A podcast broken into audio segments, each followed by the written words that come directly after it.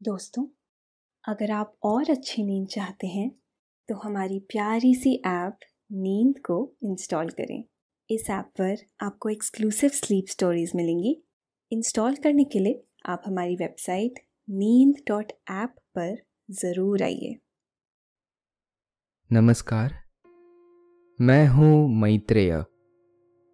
आज सुनिए, लेखिका ऋचा की लिखी स्लीप स्टोरी भीष्म पितामह के चमत्कारी तीर। दोस्तों, ये बहुत ही दिलचस्प कहानी है।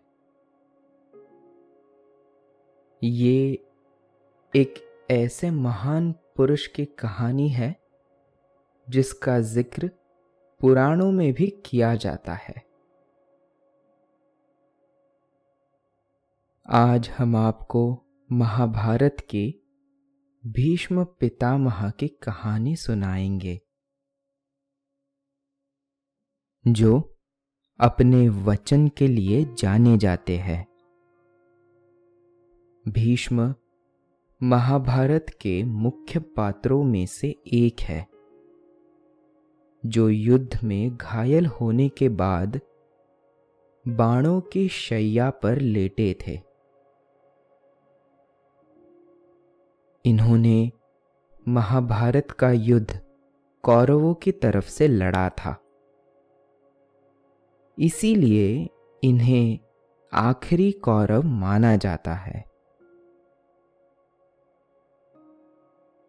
लेकिन इस कहानी को सुनने से पहले आप अपने आसपास की सभी लाइट्स ऑफ़ कर दीजिए। अपना लैपटॉप और अपने सभी कामों को एक साइड रख दीजिए और आराम से लेट जाइए। अपनी आँखें धीरे से बंद कर लीजिए। अब थोड़ा सा अपने शरीर को आराम दीजिए। थोड़ा और आराम। अपने शरीर को बिल्कुल ढीला छोड़ दीजिए। हाथों को शरीर से दूर रखते हुए हथेलियाँ आसमान की ओर आराम से बढ़ाइए। कोई टेंशन नहीं। कोई तनाव नहीं।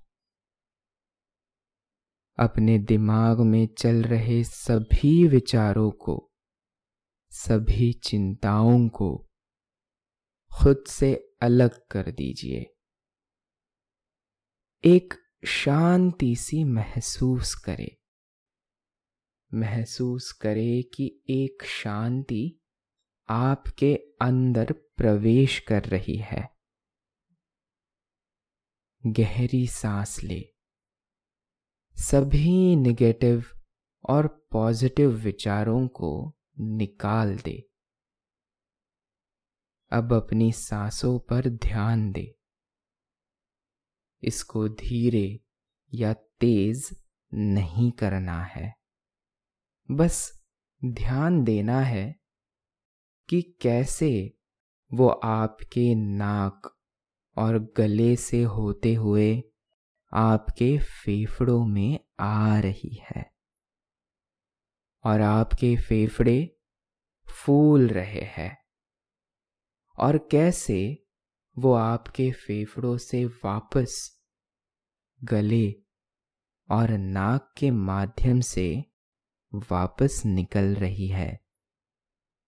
और आपके फेफड़े थोड़े सिकुड़ रहे हैं।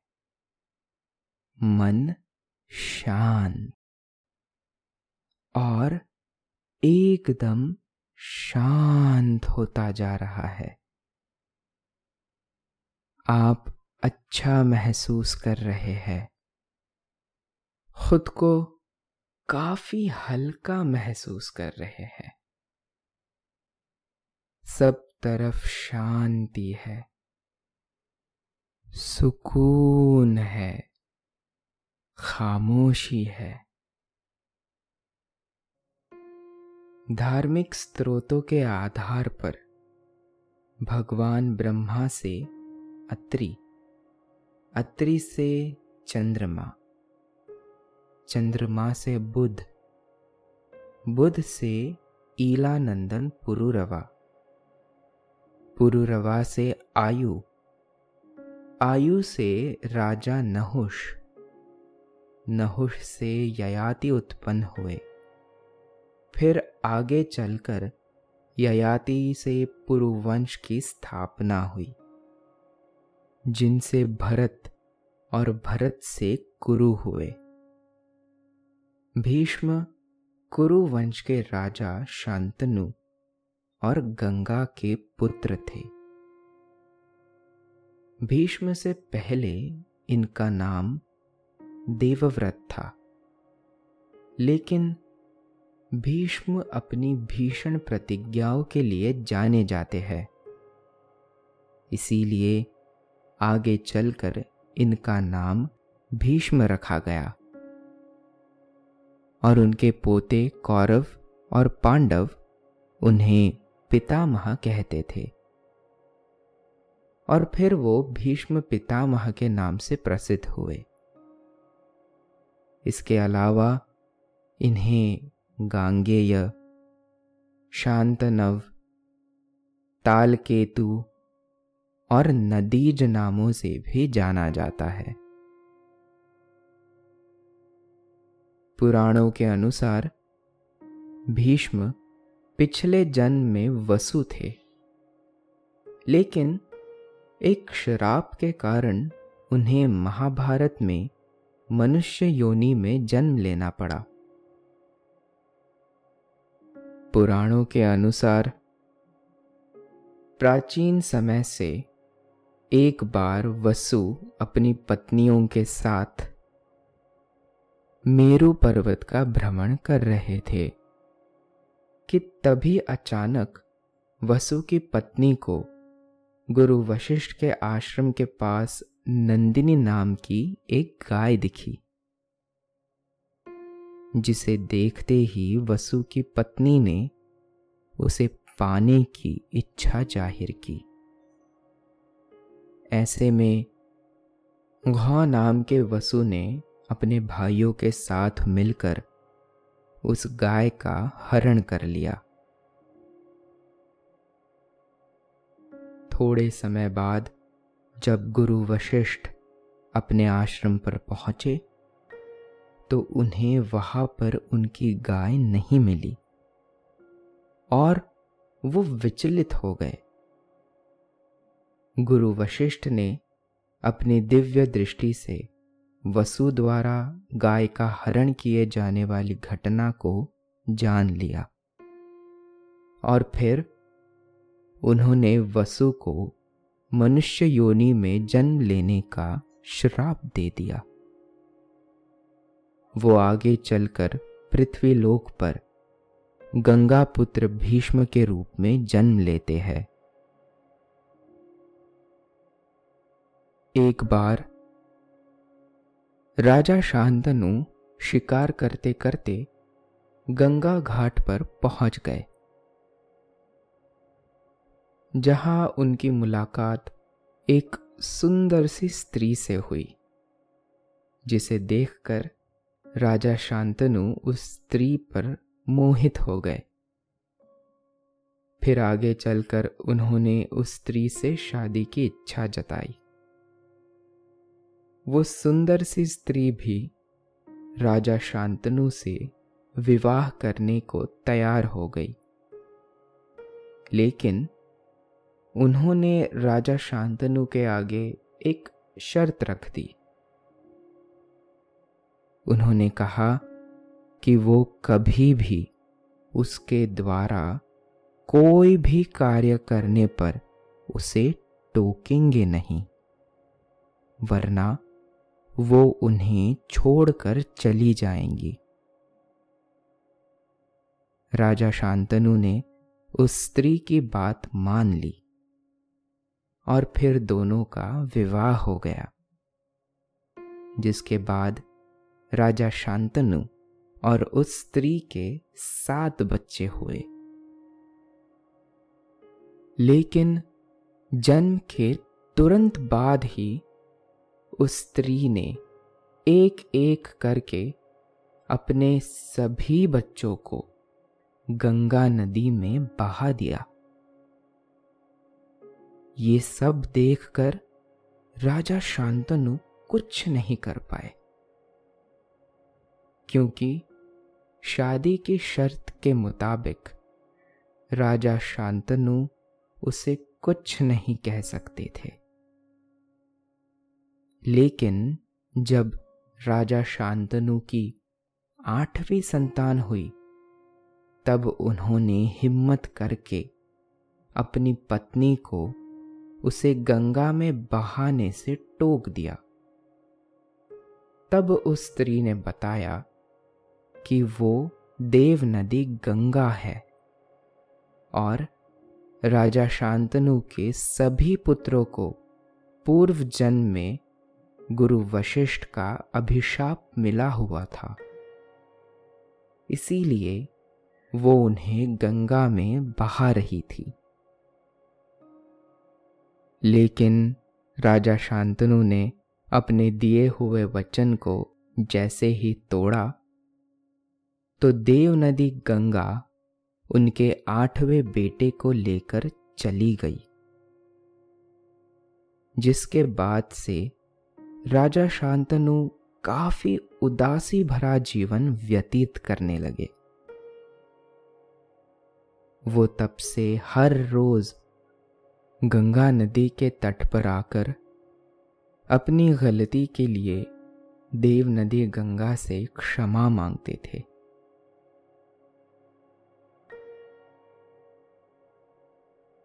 एक दिन उन्हें गंगा तट के पास एक बालक दिखाई दिया। राजा शांतनु जैसे ही उस बालक को देखकर आगे बढ़े तभी देव नदी गंगा उनके सामने प्रकट हो गई और उन्होंने राजा शांतनु से कहा कि ये आपकी आठवीं संतान है, जिसका नाम देवव्रत है और स्वयं भगवान परशुराम इनके गुरु है। साथ ही उन्होंने राजा शांतनु को बताया कि ये कोई साधारण बालक नहीं है, बल्कि ये समस्त वेदों, पुराणों और शस्त्र अस्त्र का ज्ञाता है। जिसके बाद राजा शांतनु ने अपने पुत्र देवव्रत को हस्तिनापुर का राज्य दे दिया। लेकिन शायद नियति को कुछ और मंजूर था, क्योंकि देवव्रत ने अपनी सौतेली माता सत्यवती को वचन दिया था कि वो कभी भी शादी नहीं करेंगे। हमेशा अविवाहित ही रहेंगे। और कभी भी हस्तिनापुर के सिंहासन पर नहीं बैठेंगे। देवव्रत ने अपने पिता राजा शांतनु को भी ये वचन दिया था कि वो हमेशा हस्तिनापुर की रक्षा करेंगे और तब तक प्राण नहीं त्यागेंगे जब तक हस्तिनापुर को सुरक्षित हाथों में नहीं सौंप देंगे। अपनी इस प्रतिज्ञा के चलते आगे चलकर ये देवव्रत भीष्म के नाम से जाने लगे।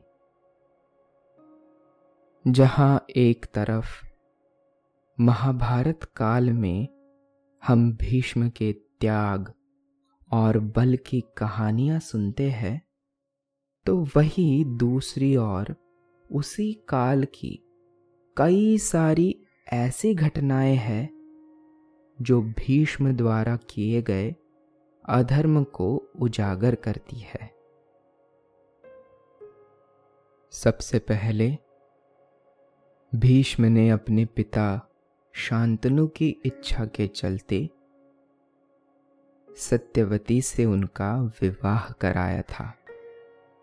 जहाँ उन्होंने अपनी दूसरी माता सत्यवती के कहने पर आजीवन ब्रह्मचारी रहने और हस्तिनापुर का उत्तराधिकारी ना बनना स्वीकार किया था। ऐसे में हस्तिनापुर के सिंहासन पर कुरुवंश को स्थापित रखने के लिए भीष्म ने कई पापों को अंजाम दिया था। इतना ही नहीं, अपनी माता सत्यवती के पुत्रों के लिए ही भीष्म ने काशी नरेश की तीन पुत्रियों, अंबा, अंबालिका और अंबिका का अपहरण कर लिया था, जिनका बाद में अंबालिका और अंबिका से अपने भाई की शाफी करा दी। दूसरी ओर, भीष्म ने ही कौरवों की माता गांधारी की इच्छा के विरुद्ध जाकर उनका विवाह धृतराष्ट्र से करवा दिया था। इसीलिए माता गांधारी ने अपनी आँखों पर पट्टी बाँध ली थी। तो वहीं द्रौपदी चीरहरण के समय भी भीष्म वहाँ मौजूद थे। लेकिन उन्होंने कौरवों को ये पाप करने से नहीं रोका। साथ ही ये भी कहा जाता है कि भीष्म अपने जीवन के अंतिम समय में इसीलिए बाणों की शैया पर लेटे थे क्योंकि उन्होंने अपने 101वें जन्म के समय एक करकेंटा नामक पक्षी का शिकार किया था, जो घायल होकर बेरिया के पेड़ पर जाकर गिरा था। जिससे बेरिया के कांटे उसकी पीठ में चुभ गए थे। और करीब अठारह दिनों तक वो तड़पता रहा था। कहते हैं, उसी ने भीष्म को ये श्राप दिया था कि वो मृत्यु के समय इसी प्रकार से दर्द में तड़पेंगे। भीष्म को जन्म से ही अस्त्र और शस्त्र विद्या का अच्छा ज्ञान था। उन्होंने अपने जीवन काल में कई सारे युद्धों में विजय हासिल की थी। फिर चाहे वो हस्तिनापुर की रक्षा का विषय हो या महाभारत का युद्ध, भीष्म ने ही कौरवों और पांडवों को शिक्षा दी थी। साथ ही अपने कर्तव्य का पालन करते हुए भीष्म ने अपनी माता सत्यवती के बेटों की मृत्यु के बाद उनकी विधवाओं की दुष्टों से रक्षा की थी। और तो और इन्होंने ही अपने पूर्व भाई कृष्ण द्वैपायन से अपने दोनों भाइयों के विधवाहों के द्वारा पांडु और धृतराष्ट्र का जन्म करवाया था। भीष्म ने हमेशा ही अपनी कुशल नीतियों और पराक्रम बुद्धि का परिचय दिया है।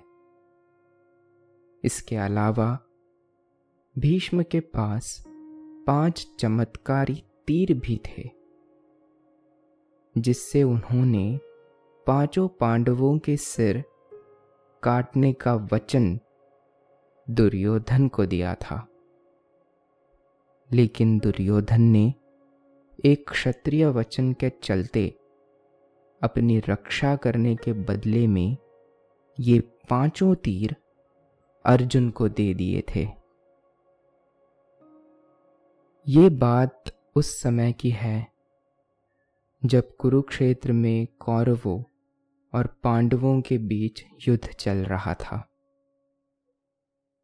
पितामह भीष्म कौरवों की ओर से युद्ध लड़ रहे थे।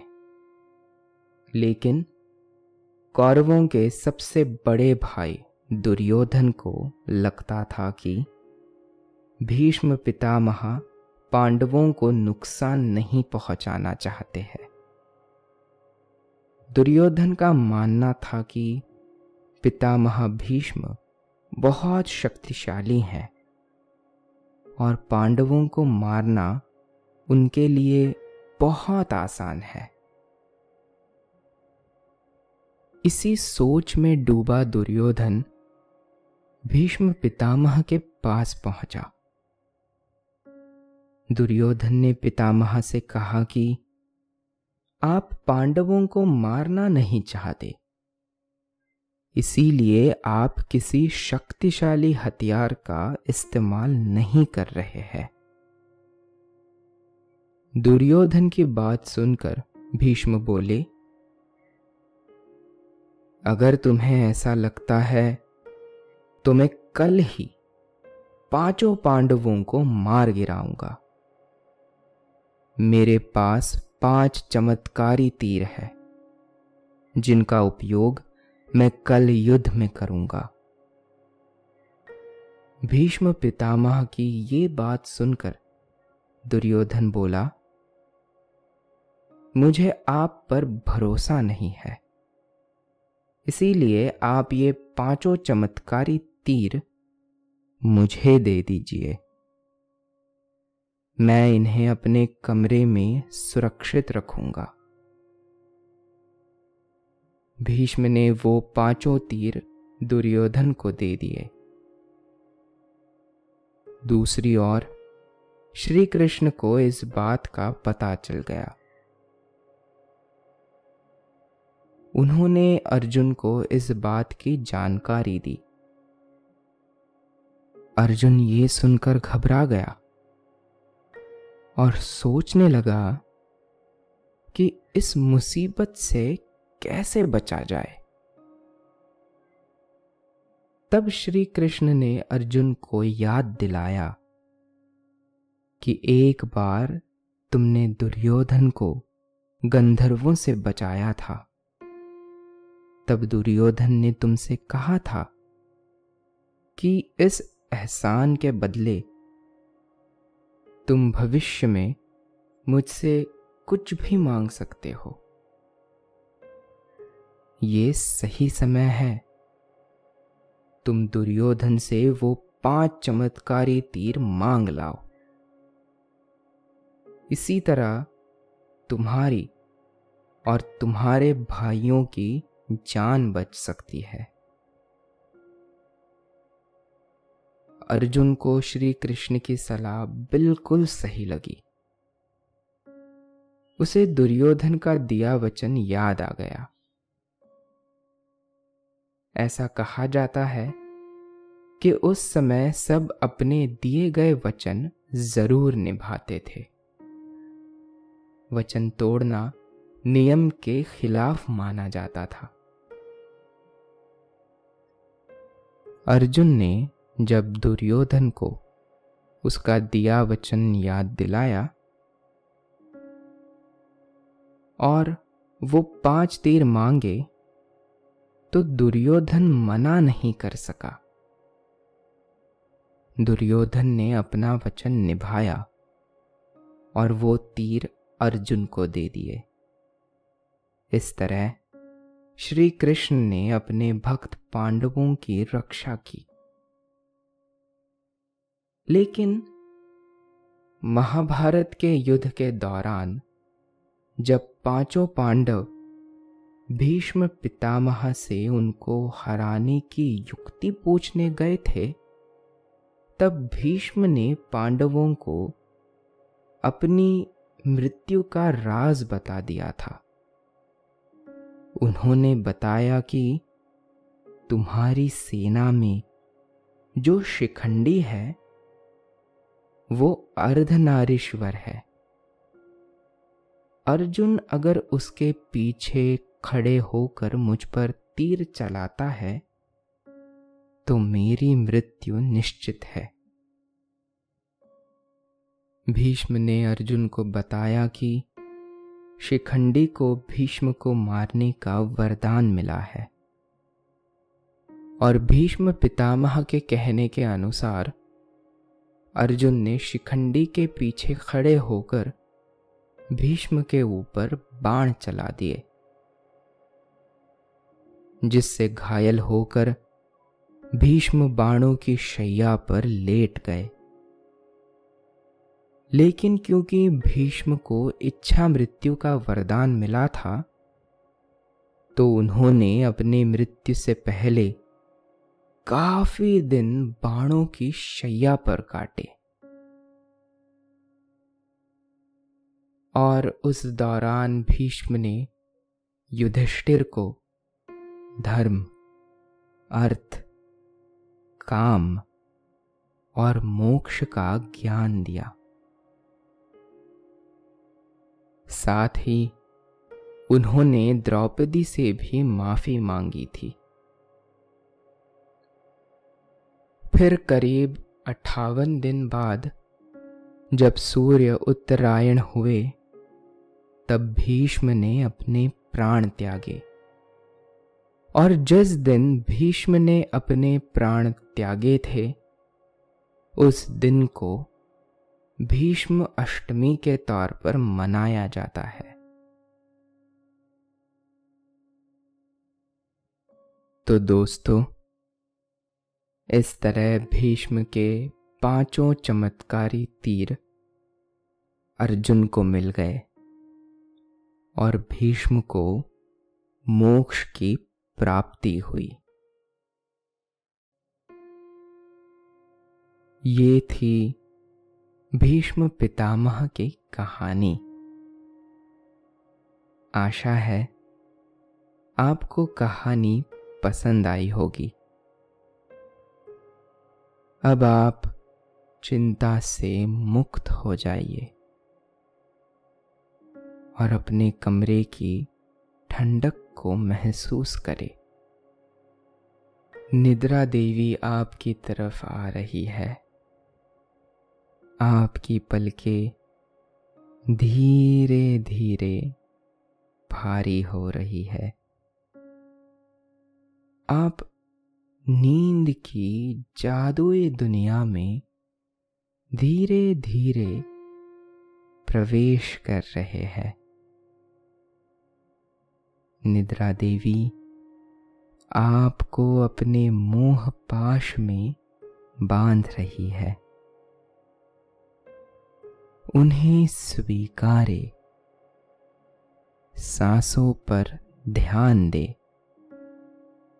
और अपने शरीर को एकदम ढीला छोड़ दे।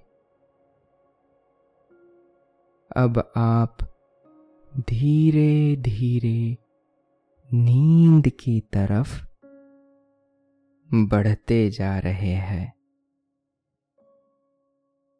और नींद आपको अपने आगोश में समाती जा रही है। समाती जा रही है। शुभ रात्रि।